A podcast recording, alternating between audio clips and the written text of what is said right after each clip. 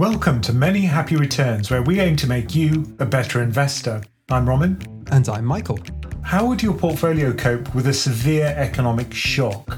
We've picked out five different scenarios to stress test your finances, including recessions, depressions, and sky high inflation. I want to know how to think about these tail risks and what we can do to prepare.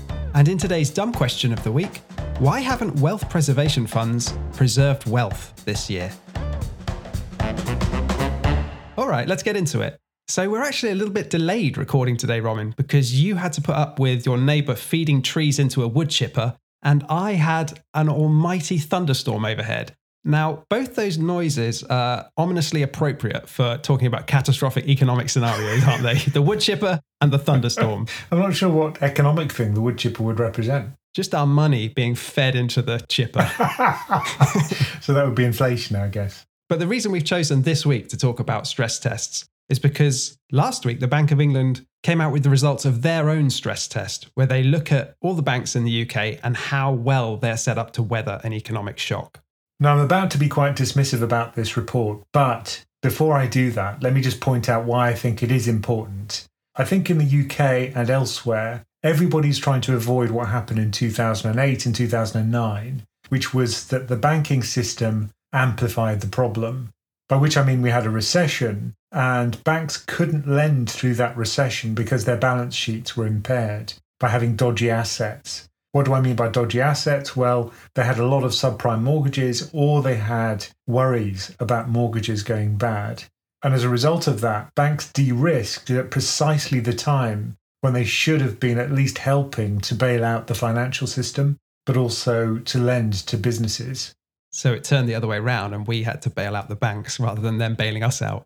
So, what we're trying to avoid now is bailouts of banks by normal people. Usually, it's the shareholders that now have to carry the can, or the bondholders, people who've lent it money or bought its shares, rather than the taxpayer.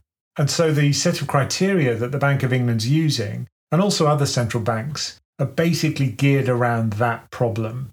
Are the balance sheets strong enough to take a big economic whack. Yeah, the way the Bank of England phrases it is that the purpose is to measure the resilience of banks to a hypothetical, countercyclical scenario that includes a severe but plausible combination of adverse shocks.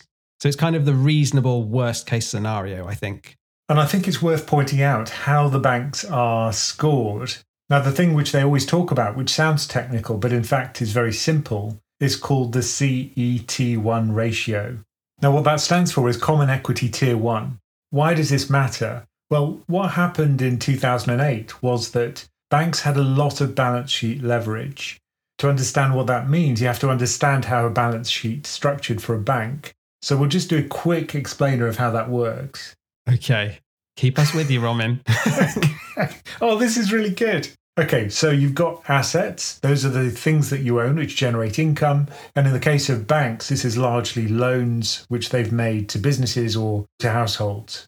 And then on the liability side, that's how you funded your assets. And that's what a company is it's just assets to generate income, liabilities to fund those assets. And hopefully, if the value of the assets crashes, there's enough loss absorbing liabilities to absorb those losses so you need enough shareholders to take the pain. And that's what it is. It's primarily shareholder equity. So if your assets fall by, say, 10%, and you've got less than 10% equity on your balance sheet, well, it's equity and cash. If you've got less than 10% on the liability side, you're done. You're bankrupt. And when you say the assets fall in value, do you kind of mean that the loans are going bad? People are not repaying them in time or in full? Yeah. Either they can't repay or they won't repay or there's just no hope of ever getting the money back. They've disappeared. You haven't got a mailing address for them. You're like, I don't think we're getting the money back here. Let's go take the house. and the last thing the banks want is to get a house onto their balance sheet. They're not property managers. Not good ones, no. And so they don't want it. And often they have to take big impairments if they do take ownership of the house. So, what the Bank of England and the Fed and the other central banks are trying to do is to ensure there's enough loss absorbing capital on the liability side of the balance sheet. Okay, well done, Ramin. You've kept us with us. I understand everything that's going on there. But the thing is, here in this stress test, the Bank of England kind of cooks up a scenario, don't they? And let's just run through the scale of shock they're talking about. So, their hypothetical scenario is that CPI inflation averages 11% for the first three years and peaks at 17%. So, they're testing the banks against really, really high inflation. They also incorporate household real income falling by 13%. So, people would have a lot less money to spend. And consequently, they forecast the bank rate going to 6% and then being cut to 3.5% later. Now, that's the bit that people have questioned because we're already at 5% as a bank rate. But I think this test was designed about a year ago when rates were much lower, but hmm, maybe it's not as stressful as it should be. Yeah, it's looking a lot more like a central case now, isn't it? that element of it, anyway. I think the market's forecasting bank rate to go to 6.25% next year. And the other elements of the test are that real GDP would contract by 5%, unemployment would more than double to over 8%, and UK property prices would fall by over 30%. So it's a pretty nasty scenario they're modelling against. Yeah, it is extreme, and it does take into account that bad things often happen in succession and in clusters, which is great. I think all of that is very good. The way you said that makes me think there's a but coming. well, there are a couple of problems with it. Let's start off with a little problem. I think one of the things they point out is that in this kind of scenario, whatever it is, there's going to be greater competition for deposits. In other words, banks are going to start paying more on their deposits. In that kind of environment, they say that the banks are going to carry on lending, or at least they're expected to be able to carry on lending to companies and households which aren't credit impaired. So if people have good credit, and of course, some people will, some companies will, some households will. Those people should still be able to get loans. But of course, in this kind of environment, when you've got a recession, the demand for credit is going to be much smaller. So, all this is really doing is saying that for those very few people who are eligible for credit in this kind of adverse scenario, the banks will be willing to lend to them and able to. I mean, you won't be surprised to learn that the Bank of England says all the major UK banks passed with flying colours, basically. I don't think they'd have designed the test if they didn't, right? Some of them kind of just squeeze through. There's a kind of twist in the report where they say, what are the bank's management actions in order to ensure that you're going to make it through this and have a capital ratio greater than this hurdle amount? For example, they could pay less dividend to their shareholders. That way they retain more cash. And remember that cash is loss absorbing.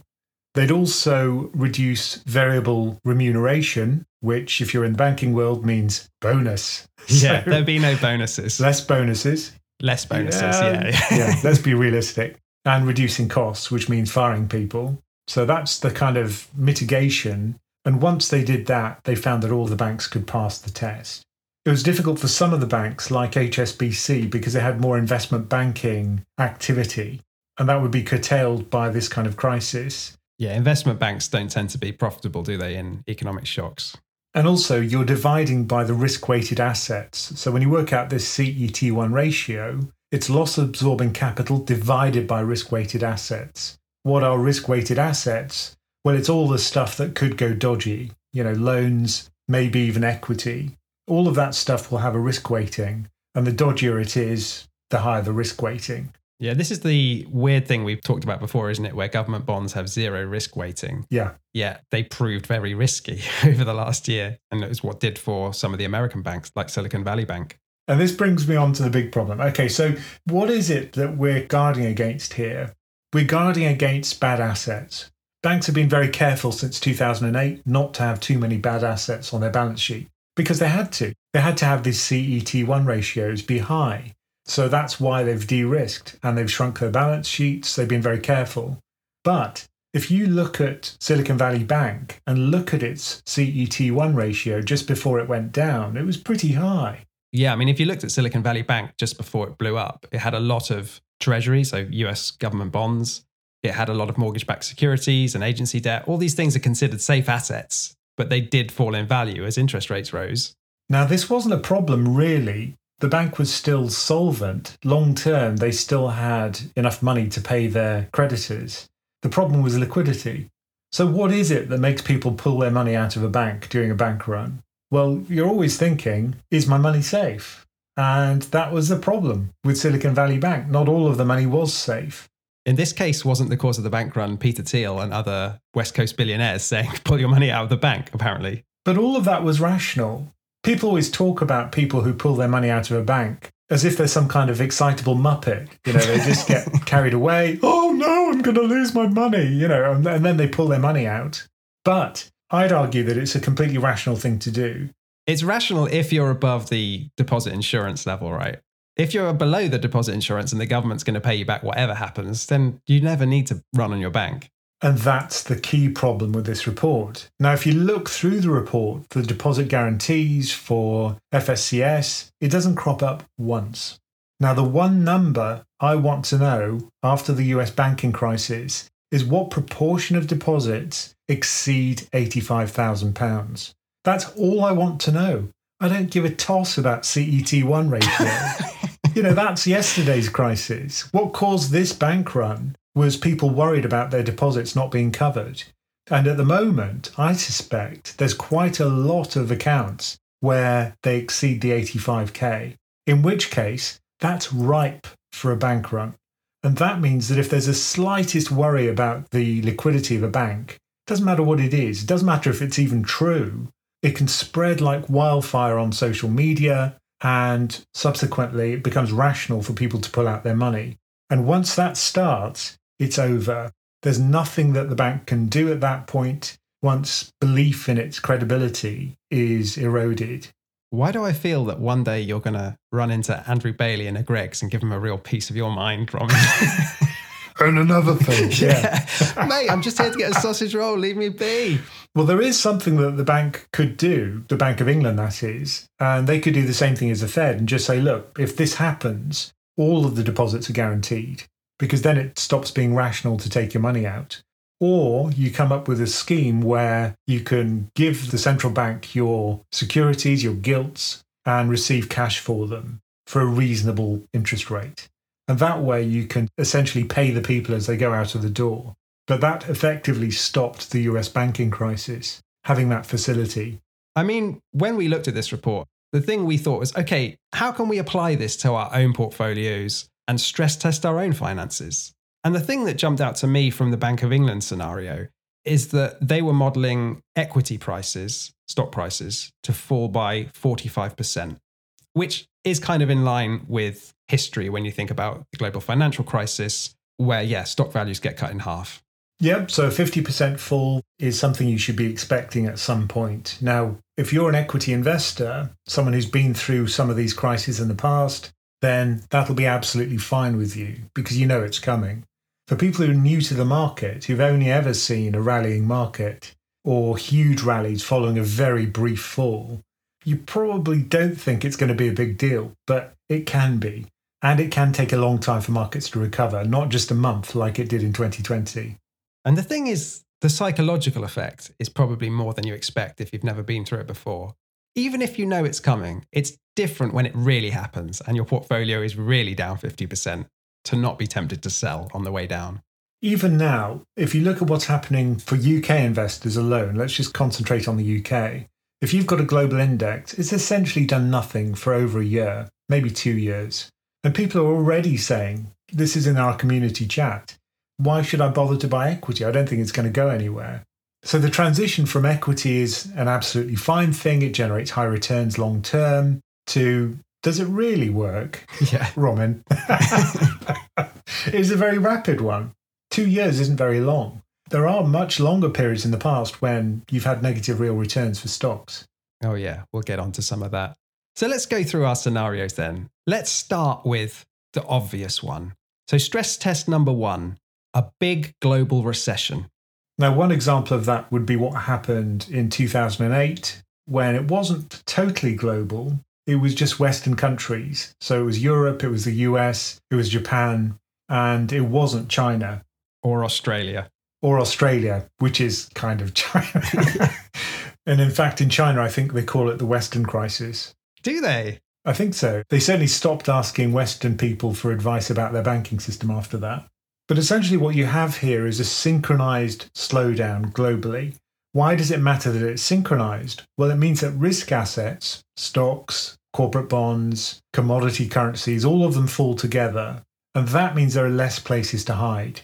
You might think that by diversifying your portfolio globally, a stock portfolio, you could mitigate some of these losses. But in 2008, that just wouldn't have worked. I mean, maybe we should kind of define what we mean by a global recession. So, a recession is where you've got falling GDP, so economic activities contracting, and you've got a pickup in unemployment. And that's painful for everyone. You might think you can just coast through it. But if you're in any of those sectors which are affected, which are cyclical sectors, things like banking, things like tech, where people, when they spend less, will cut back on their spending on your company's services and goods, then it becomes more likely that you're going to be laid off. And that's not pleasant for anyone. Job security suddenly becomes something which is really sought after, but difficult to find. So, this is a kind of environment where you might be thinking about your own savings and thinking, well, if I was out of a job, how long would I be out of a job? How much money do I need to put aside? And maybe, you know, even more than that, because it might take longer than you expect to find a new job. And the other thing is, these kind of massive recessions often go paired with a banking crisis or some other financial crisis, don't they? Which compounds the problem. Yeah, once you shake the tree, all of the bad apples fall out. And in 2000, for example, we had some of the big companies which went bust as a result of the exuberance that came before, like Enron. So, usually, when you do have one of these crises, there are kind of secondary crises. And I've got written on my notes, like, what would the magnitude of the fall be, let's say, for stock prices? And I guess that's impossible to really quantify because it depends on the severity of the shock, but also the value of assets going into the shock, right? If valuations are stretched, I presume they've got much further to fall which they are getting more stretched now. And I think that's made people nervous. I mean, just talking to people, I get a kind of vox pop all the time. And I know that people are getting more nervous now with valuations rising in the US. So I think you're right. I think if there is a higher valuation going into it, euphoria, then the move to despair translates into a much larger peak to trough fall for risky assets like stocks. And the thing is, with these kind of massive stock market falls of 50% or whatever it might be, in any one year, they're extremely unlikely. But if you're investing over decades, they will happen. And this is why I think people should just mentally prepare for it because it will happen, like you say. And if you're going to be investing for 10 years or longer, the odds of it happening are pretty high. Every decade or so, we get one of these big clear outs. You know, there was a decade when it didn't happen, leading up to 2022. And that was pretty unusual. Usually you get them more frequently than that. Little mini crashes. Okay, so when we're thinking about a scenario like this and looking at our own portfolio and maybe modeling it and trying to live with it and seeing what would happen, I'm guessing the starting point would be look at our equity allocation and cut the value of that in half. But then the question becomes what's going to fall along with equity that's in my portfolio and what's maybe going to hedge it and provide some comfort in the troubling times? It's important to understand what risky assets are. And by risky assets, I mean things that crash together when there is a kind of risk off movement globally. Now, stocks obviously come into the risky bucket, cash falls into the safe haven bucket. Gold probably also sits in the safe haven bucket when there's a really severe crisis. It tends to hold up in terms of value. And in that safe haven bucket as well, there'd be short term government bonds. Those don't have a lot of duration risk, so it's simply the credit quality of the government which is at stake. And that in developed markets certainly is always absolutely above question. So, talking about the risky assets in the risky bucket along with equity, one thing that's there which people sometimes get wrong is real estate investment trusts. Those aren't bond like, they pay a high income, but they're highly correlated with equity. So, stocks crash, REITs crash. Another thing which is risky would be corporate bonds, and particularly high yield corporate bonds. So, for example, in 2008, those fell by about 40%. Investment grade fell by less, by about 20%. And here I'm talking about a diversified portfolio. So, funds like LQD would be investment grade, HYG would be junk bonds. So it's interesting that split in the bond market between the investment grade, good quality companies and the more junky speculative companies. Does a similar thing apply in stocks? Because there's this idea of beta, isn't there? Are some stocks going to fall more in a big market sell off? Definitely. And here, what you'd be looking for would be resilience. Usually, emerging markets would fall by more than developed markets. They've got a higher beta. Also, growth stocks would usually fall by more because they're more cyclical, more sensitive to economic cycles. and small caps because these tend to be small domestic companies which are less resilient. Their balance sheets probably couldn't survive such a big shock as, say, one of the huge energy conglomerates. Or Walmart. Or Walmart, or something which people have to do even during a crisis. So, what would you go for? You'd go for those really safe sectors like utilities or consumer staples. Well, if you knew it was going to happen, you'd go for none of the stocks, right? Yeah. You'd be purely in gold and government bonds. Yeah, all that's going to do, these tilts towards factors or sectors, is mitigate the loss. You're not going to avoid a loss that way. And when you were talking about the assets which sometimes do well, so you said short duration government bonds, what about the longer duration ones? Because they actually did really well in the global financial crisis. Yeah, in the GFC, they were just stellar. Not just the GFC, but crises before that. You know, you've got 10%, 20% returns for long term government bonds. And that's because the long end of the yield curve is growth sensitive. In other words, it prices in a certain level of GDP growth and inflation. And what people were expecting was lower inflation, lower growth. That pushed down yields and pushed up prices at the long end of the curve. And that massively benefited long duration government bonds. Bonds love misery. Yeah, bonds love misery, equities love joy. They feed off different parts of the economic cycle, usually. When you say usually, so is it not that reliable? Well, 2022 tells us it's not reliable because if interest rates go up at the same time that you've got a fall in risky assets, then long duration is going to suffer a lot, which it did in 2022. I guess with yields moving up and being higher now, bonds are potentially a better hedge because the yield can fall more. Yeah, you can think of it as a kind of buffer. You've got a bigger buffer in terms of income, and they're just more attractive. If you want to buy a government bond, would you buy it if it's got a 5% income compared to 1%? Well, yeah, that's much more attractive. So, overall, bonds are more attractive now, and they do provide an alternative to stocks. And when you're thinking about portfolio, with the knowledge that one of these big global recessions will happen at some point, stock values will get cut in half, is the question we should be asking ourselves do we want to dial down the risk now because we're not confident that we can hold our nerve through one of these events? Or do we want to keep our maximal amount of stocks and just hold on for dear life, right? Ride out the volatility. Is that the trade off? Yeah, I think it is. And I think you should always have a kind of adverse shock scenario for your own finances. Like, what if there was a recession and I lost my job? How long would I be able to survive on my savings? What if equity crashed at the same time as I lost my job? If all of your savings are in equity, then you've got a real problem on your hands. So don't put all of your investments, particularly the emergency savings, in something which is risky and likely to fall at the same time as you lose your job. Oh, definitely. Personally, I would just feel so nervous if I didn't have at least six months of spending in cash, like in a bank. I'm exactly the same. I'm too cautious. And in the past, that's hurt my wealth. You know, that's certainly been true. But, you know, bad things do happen. And if you do plan for them, you will be very glad of it. And let's say one of these events does happen, like a global financial crisis again.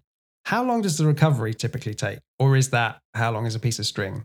So, in the past, I've looked at equity market recoveries, and I think the worst one was the double one between 2000 and 2013 because just as the dot com bubble aftermath had kind of ended, we got the global financial crisis. So we got two crises for one. And that meant the length of that drawdown, the period between the previous all time high and the next one, was very long at 12.7 years. The next worst one was in 1973, between 1973 and 1985. Again, almost 12 years. And that was because of the energy crisis and the very high inflation that followed. And actually, that takes us nicely on to our second stress test scenario, which is persistent inflation. So, how does this differ from the big recession scenario? Well, you can get periods of growth combined with inflation, for starters. Now, that's not terrible for everyone. It's certainly not good for most people, but it does mean that at least you're going to keep your job, probably, going through the crisis and will probably get wage increases which keep up with inflation or maybe even exceed it. And you could argue that that was actually the cause of sticky inflation that time around. What, in the 70s? Yeah, many people's work contracts in the United States at that time had inflation built in. So each year it would say what's inflation, and then you get an automatic pay rise of that amount. Yeah. So if inflation started to pick up, it became almost like a momentum factor where wages would go up, people could spend more. Since then, we've essentially destroyed the unions in the US and largely in the UK. And very few work contracts now have those clauses built into them. So why does my mobile phone contract still link to inflation? Every year it's like RPI plus 4%. I know it's ridiculous. I don't like that at all. Yeah, so if we go back to 1975, there was a spike in inflation, and then there was a secondary spike in 1980. And in the secondary spike, inflation in the US reached 14.6% at its peak. So it was very painful for many Americans. And obviously, that had a massive effect on asset prices. So I know that the Dow Jones fell by around 45% from peak to trough in 73, 74. And I think the UK did much worse than that. So our stock market fell by over 70% and then took a long, long time to recover. I think it's true that the UK stock market didn't return to the same level as the early 70s until 1987. So this is a big, long, painful stock market crash that went along with high inflation. And I guess the thing that differentiates a high inflation scenario from that recession scenario we talked about is that bonds might not save you. Yeah, when inflation's high, it hurts bonds and it hurts stocks. And if you're above a kind of 5% ish rate of inflation, that's when stocks tend to lose their inflation protection. Because at that point, usually companies are forced to cut their margins and they become less profitable and they sell off. And bonds are just going to respond to rising yields and sell off. Yeah. Look, if you haven't got inflation linked bonds, then inflation's your worst enemy because you've locked in a fixed rate of return and any kind of inflation is going to erode that. So clearly, nominal bonds, normal government bonds, are going to get completely killed by high inflation. And there was a very long drawdown period for US treasuries during the 70s inflation period.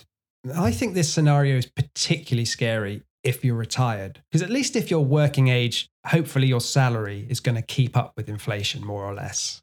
Whereas if you're retired and you don't have inflation linked bonds, you're going to be losing money, a lot of money every year in real terms.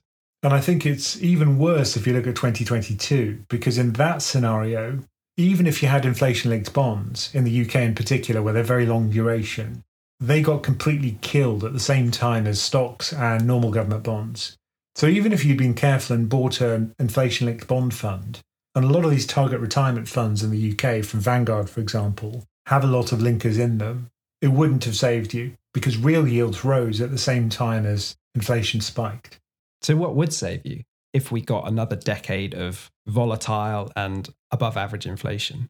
There's really not that much which can protect you. If you buy single inflation linked bonds, that could be one way to mitigate the losses. Equity usually recovers eventually. So it's certainly been an inflation busting investment in the past, historically. You just have to hold on. Yeah, it's just not pleasant. And returns are lower generally real returns in these kind of periods. And what about if we got the opposite situation? So, stress test number three deflation. Now, we don't talk about this very often because it doesn't happen very often. It's really unusual. If you look back in time and count the number of periods where you get deflation, it's actually super rare. But when it does happen and happen with some severity, it can be really, really nasty for assets. But usually it's because of an underlying problem that you get deflation. Good job we've got no underlying problems, isn't it? but just think about it. Why would a company lower its prices? It's only if they think their customers can't pay them. And that's because there's a fall in demand. So they just have to compete super aggressively with one another for diminishing demand. So it's really due to a demand collapse that you get deflation. So, the kind of archetypal and scary example of deflation has to be the Great Depression, especially in America. What happened there? We got the biggest stock market crash of all time. So, US stocks fell by more than 85% and were depressed for the entirety of the 1930s and most of the 1940s, and only recovered when you got into the 1950s. Along with that, real GDP fell by almost 30% between 1929 and 1933. So that really is a Great Depression. Unemployment spiked to reach a peak of 25% in the United States in 1933. And the deflation element here is that consumer prices fell 25% and wholesale prices plummeted by 32%. And along with all of this, you had the mother of all financial crises. So, over 7,000 banks failed in the US. That's nearly a third of the banking system. So, it doesn't get much more nasty than the Great Depression. And I'm not sure anyone's portfolio can withstand something like this. Well, oh, you think it can? Okay, go on then. no, I'm just thinking, you know, if you look back in time and look at volatility, the time when volatility was greatest, and by a long shot, not just a small amount, was during that sell off around 1929. Now, if you could have gone long volatility at the time, which you kind of could, assuming your counterparty still existed after you came yeah, I was going to say, assuming you've got a counterparty to trade with. what is it? A third of the banks have gone under here. Yeah. So if the banking system survives and your counterparty survives, then being long vol would have just been an unbelievable trade. I love that you look back at the Great Depression and think, hmm, this is juicy for my volatility options. But that would have done really well. And they were still on the gold standard. So the value of gold at the time was linked to the value of the dollar. And of course, during deflation, cash is king. So gold, cash, either of those would have been fine. You'd have been in really good shape. Yeah, because if you've got cash in your pocket, it's just rising in real value every single day, right? Which then feeds into the deflation because people don't want to spend it because it's going to be worth more tomorrow. It encourages you to hoard.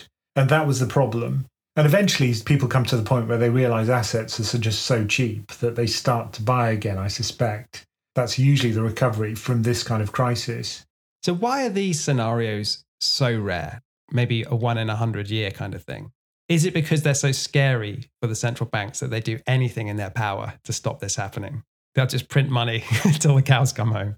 Well, I think the adverse kind of scenarios in which it happens are very rare. Things have to be really, really bad for companies en masse to start cutting their prices. And I think that doesn't happen very often, fortunately. I mean, when I've looked into some of the causes that were around at the time of the Great Depression, there was a lot of different things going on. So obviously, you went into it in 1929 with the mother of all speculative bubbles. Like people on the street were taking crazy amounts of leverage to buy stocks, which pumped up this enormous bubble. And as we know with leverage, when the bubble unwinds, people go bankrupt. At the same time, global trade was contracting enormously. So in the US, there was the Smoot Hawley Tariff Act, which Congress signed in 1930, which basically put tariffs on goods from normal trading partners like Canada, the UK, and then obviously everyone responded in kind. And I think global trade fell by something like two thirds. And also at the time, the Federal Reserve existed, but it wasn't quite as we know it today. So a lot of these banks that failed weren't part of the Federal Reserve System. And so when the bank run started, the Fed didn't step in. They did cut interest rates to zero, I think, in nominal terms. But with deflation, real interest rates were very high still. And so there was a bank panic, and people caused runs on their banks because why wouldn't you? If you're going to lose your entire life savings, of course you're going to pull your money out and uh, move it into something which is tangible. And people did lose their life savings. And it was atrocious. And at the same time, you had agricultural crises. So, for example, you have the Dust Bowl in the United States. And I heard a really good anecdote, which is that a loaf of bread just cost five cents because the price of wheat collapsed. But very few people could afford that five cents. Yeah, I heard that people were eating whatever they could find cat food, anything in the United States. And now that's unthinkable. So when it comes to my portfolio, I'm not even going to model something like this, right? I'm just going to have to put my faith in the powers that be that they would stop a second Great Depression. Because we came to the verge of it, I would say, in 2007, right?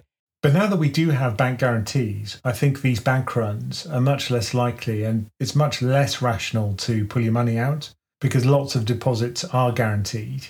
But in 2007, the major banks would have gone under without federal support. That's right. We came right to the brink. We just didn't quite fall off the ledge.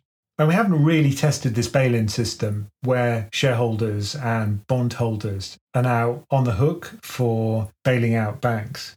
But I think it's much less likely to happen. I think there are more systems in place now to avoid these kind of destabilizing economic outcomes. I mean, I guess the other thing to say is that we could get deflation, which is not anywhere near as bad as the Great Depression, right? Yeah, so Japan's been flirting with deflation for decades now, and it's come out of it okay. And China is very much on the verge of deflation right now. And I wouldn't be surprised if after this huge inflation spike, some places had a brief period of deflation as prices overshoot on a year on year basis.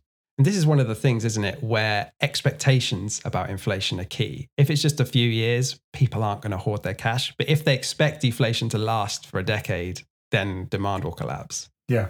All right, let's move on to stress test number four, which I've called Cold War 2. Now, this is kind of envisaging something we're seeing the seeds of at the moment, where the world effectively splits into two geopolitical trading blocks. So, presumably, that would be the West and maybe Japan and India, and then China, Russia, and whoever they can take with them in Asia on the other side. Now, the reason that would potentially have big consequences is because obviously, over the last 20 years, trade between China and the US, especially, has been so important for global growth. And China is now seen as pretty much the engine of growth globally.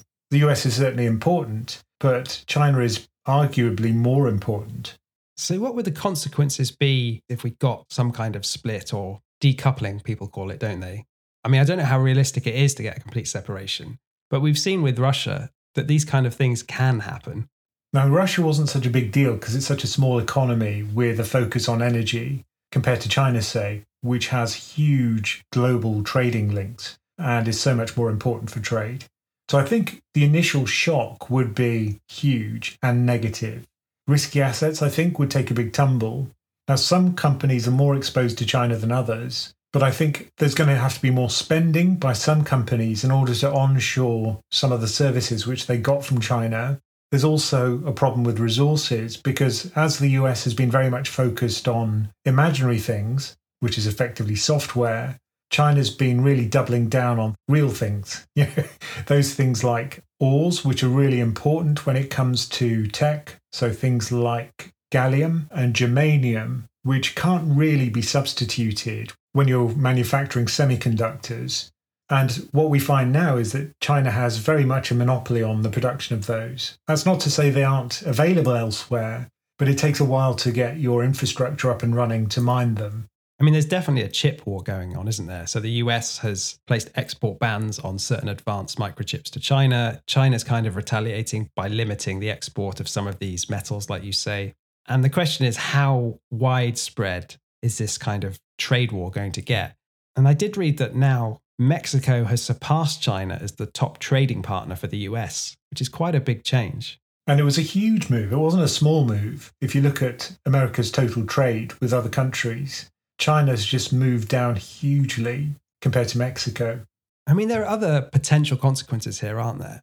A lot of the reason why we've had quite contained inflation over the past 20 years has been because we've outsourced to China. They can make things cheaper, we can buy cheaper products. If that goes into reverse, then I think there is a case that we would see higher inflation going forward. Yeah. I mean, that was the whole ethos behind a lot of this outsourcing you manufacture things where they're cheapest. And China is just really good at doing that. So we're going to have to find alternatives. And if we can't, then we're just going to have to pay higher prices. So that's one thing to think through the impact of inflation, were we to get this scenario. But the other thing is that a lot of people have invested in Chinese equity from the West. And presumably that won't fare well if trade breaks down between China and the US. I mean, Chinese equity has not done well ever, really certainly not for the last 20 years, despite all the false storms along the way. But the risk is that you get something like happened with Russia, where the assets basically had to be rent to zero. We're not there yet, although I think we're probably not as far as I'd like to be from that scenario. The reason why is if, let's say, for example, they did invade Taiwan, the US has said that it would support Taiwan. And that means that effectively what was a Cold War becomes not quite so cold after all. And I suspect there would be capital controls at the same time. I mean, in terms of geopolitical risks, that's the one you look at and go, that could really crash the stock market, right? As well as all the other negative impacts from it. But I think that's the way we should think of it. It would be an initial shock, but then gradually people would just adjust to the new world in which there was just less trade and there were two trade blocks. But certainly for risky assets, it's those kind of shocks, the really short, sharp shocks and unpleasant news flow which makes stocks crash. I mean, let's think through some of the potential implications for a portfolio. I mean, the main one is what's your direct China exposure, right? Because I know a lot of people have overweighted China because it has looked a seductive trade for so long. It's the growth story. Valuations have been cheap sometimes. Not only China, but also its allies. Because if they're in the other block, then potentially the capital flows could be blocked for other countries. But imagine they did invade Taiwan tomorrow and it was like Russia and all the stocks went to zero for Western owners there's probably a lot of people who would feel that painfully in their portfolio if they've overweighted China to 25% or something. Or anyone who has broad EM exposure where China makes up 30 to 40% of the index, immediately that's going to be lost. That's the problem. It already has a big weighting in sovereign debt funds. So if you have EM sovereign debt, China will be a fairly big chunk of it. If you have EM equity funds, China will be a big chunk of it. And you're just going to have to write off that loss. And if you have exposure to, say, Australia, which hasn't really had a recession for two decades. It's about time for the Aussies, isn't it? they can't keep getting away with it. It'll be interesting to see which side they would move to because geographically, they're very close to China. Yeah, they wouldn't be building all these nuclear submarines with us if they weren't going to pick our side, Ramin. The thing is, if economically it made sense, there would be a case for them to side with China and the Eastern Bloc culturally that can't happen. I guess you're right. You know, there are culturally too many ties, but it'd be interesting to hear the debate. But it certainly wouldn't be good economically for them. I mean, what do you think about the likelihood of this scenario? The other ones we say in any one year, they're very unlikely. And a Great Depression is, you know, a once in a century event at best. But this seems like it's something really worth thinking about. The thing is, I'm a Trekkie, right? I still think that people usually act in a rational way for the greater good of most people. And if you believe that, you wouldn't split the world into two trading blocks. Now, history teaches us that people aren't always rational. I mean, it's Cold War II for a reason, right? Yeah. We've had this whole thing before. but you know what I'm saying? That really people would see that we'd all be poorer as a result of this kind of split. And that probably will keep that as a tail risk. The tail risk used to be a China hard landing. Now it's uh, Cold War II, which is a much worse scenario and hopefully one that is less likely. Okay, let's go on to our final stress test, which is the raging bull. Now, we've talked about lots of scary scenarios, but what if we don't get any of that? What if we get a repeat of the 2010s, where asset values went up massively, stocks, property, bonds as well, and you got scared now and went defensive early? and you miss out on all those great returns. Can you handle the opportunity cost and the FOMO of not seeing your portfolio grow to the extent that everyone else is? And that's why I think this phrase that bears make you sound clever, but bulls will make you money works really well. If you are worried all the time and you always allocate for a tail risk, then you're not going to do very well over the long term. Most of the time, stocks do go up. And that's why it doesn't pay to be super scared. I think it pays to be psychologically prepared for crashes. Yeah. But it doesn't really make sense to always be flinching at every single sound that you hear in the forest. Every single wood chipper or lightning bolt outside. but that's why I put this scenario last, was because we've talked about doom and gloom. And I saw someone the other day on YouTube called you a doomster. Oh, that was funny. Which you're not, right? You're 100% allocated to equity. Like, how can you be a doomster? But I wanted to put this last because even when you're thinking through all the big risk and you're saying, okay, stocks will fall 50% plus, let me prepare myself for that mentally, you don't want to go too far, presumably, and hurt your long term returns. Which is another reason why I think it's worthwhile kind of splitting up your allocation into different time periods. And money that you aren't going to touch for a long period of time, I think having that extra risk in that portfolio usually makes sense.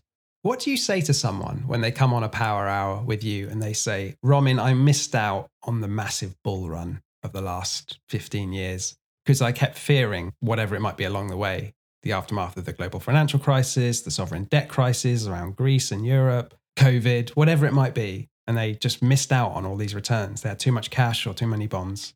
It does happen quite a bit. And people still have very large cash positions, which they've held for a long period of time. And we talk about base rates. We look at those long term graphs. And I say, look, put these on your wall, print it out, put it on the wall. You know, I joked about having a tattoo. Has anyone taken you up on that suggestion yet? No. but 6.5, 6.5% above inflation over 120 years, that's a pretty good record of beating inflation and crises and worries, even though you would have had a rough ride. You know, it wouldn't have been easy. And allocating based on optimism is really the only way to go if you can't time markets. And people can't time markets. But you are dependent on human nature and just hoping that politicians do the right thing. Now, a great way to overcome fear is to talk to people who are in the same boat as you. And we're all scared when it comes to investing. So, why not join our community so that you can discuss this with the rest of us and put your mind at rest, or at least be aware of the risks? To learn more about that, just go to pensioncraft.com.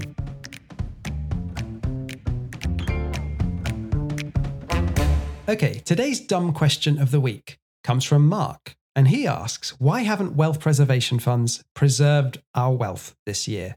So he says, I thought these funds, such as Ruffer and Capital Gearing Trust, were supposed to be able to withstand market wobbles and downturns. Why has their performance this year been so bad? In fact, we had a really good discussion with the fund managers from Ruffer. And we did this as a members only video. So if you join our community, you'll be able to see the interview. The fund managers were just great. I just thought they were really entertaining. They talked about the way they see markets right now, but also the kind of way they operate. And the way they described it, I thought was great, which is they always buy the assets that people panic into. So let's say that they think people will buy gold, then they'll buy gold in case a crisis happens. Now, clearly, this can go wrong because, you know, if gold crashes after they buy that, and gold wasn't what they were using at the time, one of the things they discussed, which they were getting exposure to, was credit derivatives, where you get a payout if the credit spread widens. Now, if you look at credit spreads at the moment, they still remain super tight. So I assume that trade's gone wrong. And that trade also comes with a negative carry. So you pay in order to hold that position. So I think really it depends on how do you buy assets? Which assets have you bought in case a crash happens? Are they derivatives? Do they cost in order to hold them? What's the carry cost of that trade? And how large is the position that you've taken? I think that's right. It's all down to asset allocation. So I looked into Capital Gearing Trust, which is the other one that Mark mentions. And from their monthly fact sheet, their latest allocation is extremely defensive. So allocation to funds and equities is just 27% of the portfolio. And if you break that down, it says properties 4% and equities is 11% and then they've got some infrastructure and loans. So basically, we've had a massive stock rally this year. You know, Nasdaq's up 40 odd percent, and they've just not participated in that. But the price of their fund has been falling this year. So why has it fallen rather than just sort of stayed flat or whatever? Well, they've got 43% of the portfolio in index linked government bonds and 15% in nominal government bonds. And yields have continued to increase this year. So I presume that's where a chunk of the underperformance has come from. Yeah. So I think you have to take a view. And that's what they've done. And unfortunately, the view hasn't come to pass. So, really, if you are hedging against these crises, what investors are assuming is that you're picking the right crisis and anticipating it correctly. Now, Ruffer has been really good at that in the past. I think this time around, I'm not going to say they're wrong. They're only down about 8% since the peak that their fund achieved, if you look at their total return fund. But so far, at least, they've been wrong because the nasty stuff hasn't happened. Ramin, are they just early? Are they just early, not wrong? That's what they would say. you know the kind of standard stock of excuses, don't you? Yeah. If I'm looking at Capital Gearing Trust, they've got a nice chart in their fact sheet which shows how that allocation's changed since 2011. So it's really cool to look at it over that period of time. And there was a big change towards the end of 2022 when they really did cut their equity allocation from something like 40 to 50% down to that 27% we've seen now. So they did make a move, arguably at the wrong time, right? Just as stocks started to pick up. Which was rational. And I presume it was because they looked at it and thought valuations are high. We don't see any reason for a rally. Earnings are falling. like you can see the logic. and I've certainly got sympathy with that view if I had to make a tactical call right now, it would be for a correction in stocks. It's just that these rallies last much longer than you'd think. And an up crash is actually quite likely while sentiment remains positive. Well, now that we've got US inflation down to 3%, there is a bit of juice to run potentially in this rally. Yeah.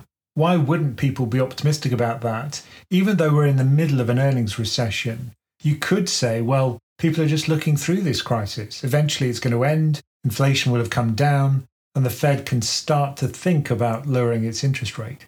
And I think the key thing about these funds, and any funds really, is that you have to look at them over the course of five, ten years of performance. You can't go the six months we just had at the start of 2023, they've fallen 8% or whatever you said. And therefore they've lost it, right? They might just be early. Genuinely, they might be early. You have to look at it over the course of a decade. And they have done pretty well on a risk adjusted basis. Because sometimes I think people look at these funds and think they'll never lose money. They're somehow magic, but there's no magic fund. right? They're always going to make bad calls. They're going to be wrong. And that's how the market proves it to you. You lose money. If something never loses money, you've probably got another Madoff on your hands. Something doesn't add up. Yeah, that would be much worse. Thank you for joining us for many happy returns. Do send us your questions, no matter how dumb, at the email address mhr at pensioncraft.com. And do remember to check out pensioncraft.com for all the information about our membership and investment coaching options. Many Happy Returns is a Pensioncraft production, co hosted and executive produced by Ramin Nakisa and Michael Pugh. This podcast is for informational and entertainment purposes and is not financial advice. We do not provide recommendations or endorse any decision to buy, sell, or hold any security. We cannot be held responsible for any actions listeners may take, and investors are encouraged to seek independent financial advice.